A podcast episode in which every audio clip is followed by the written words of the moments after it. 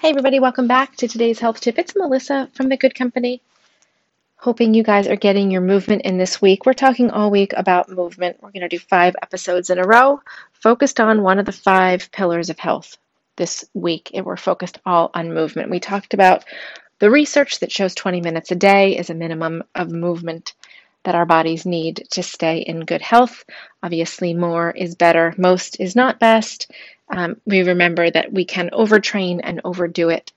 Um, in years past, right, our ancestors were hunters and gatherers, they were farmers, they were uh, outdoor workers, they were not sitting behind a desk stagnant all day like many of us are today.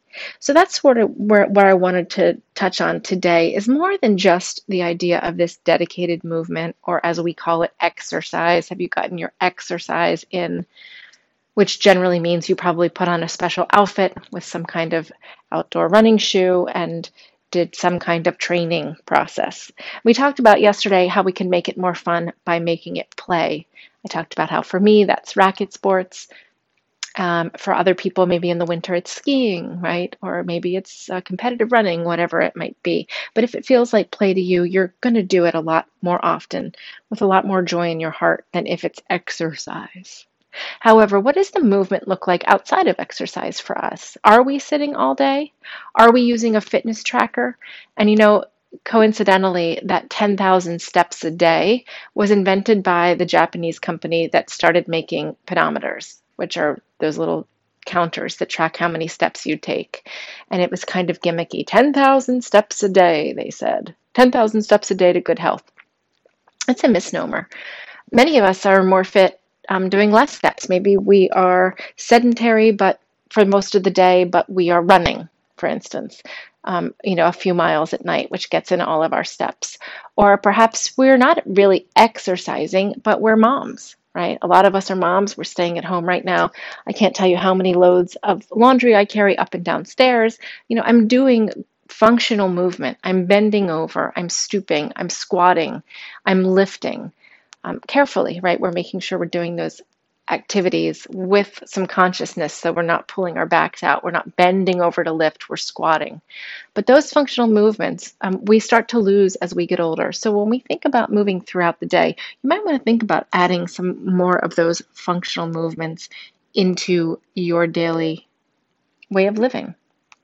If you are sedentary, you might want to use uh, a fitness tracker that reminds you to stand. For instance, my Apple Watch, which is one of the fitness trackers that I use, reminds me to stand every hour. It also reminds me to breathe, which is the fifth pillar we're going to talk about in a few weeks, is mindfulness and breathing. Um, fitness trackers like Fitbit will tell you when you've reached your goal or you've set goals. Um, and count your steps every day. The Oura Ring does the same for me. It tracks my steps. And if you don't have any of those devices and you have a phone, you're still in luck. Your phone, if you have an Apple uh, iPhone, the health track, the health app within the phone, it's already built in. If you're carrying your phone all day long with you, will track your steps. Um, I'm sure most phones have other apps, right, that, that help us to track our fitness. We don't want to get too carried away when we're tracking too quantitative. If you've had a great day and you're feeling great, and then you look at your fitness tracker and it says you've only done 9,000 steps, are you compelled to get up and move for a thousand steps? Sometimes it might not be a bad idea, but all the time, certainly not, right? If we're feeling good, that's a one way that we can track our quality of life. We don't always have to track quantitatively. But if you're in the market and you're interested in quantitative data, um, the Fitbit, the Oura Ring, the Apple Watch, your phone, great places to just maybe get a sense of how you are moving. And if you have the Apple Watch, enable some of those notifications that tell you to stand more, to take breaks, right? Very helpful in our day to day movement. So that's it for today. Just thinking about how we're moving outside of that structured exercise that we're calling it. Um, you know, a 20 minute walk in the morning is amazing, but then sitting all day, probably not your best friend, right? So, how can we work a little more and some of those functional movements into everyday, day to day? Little changes, right? Simple changes, better choices. The good company.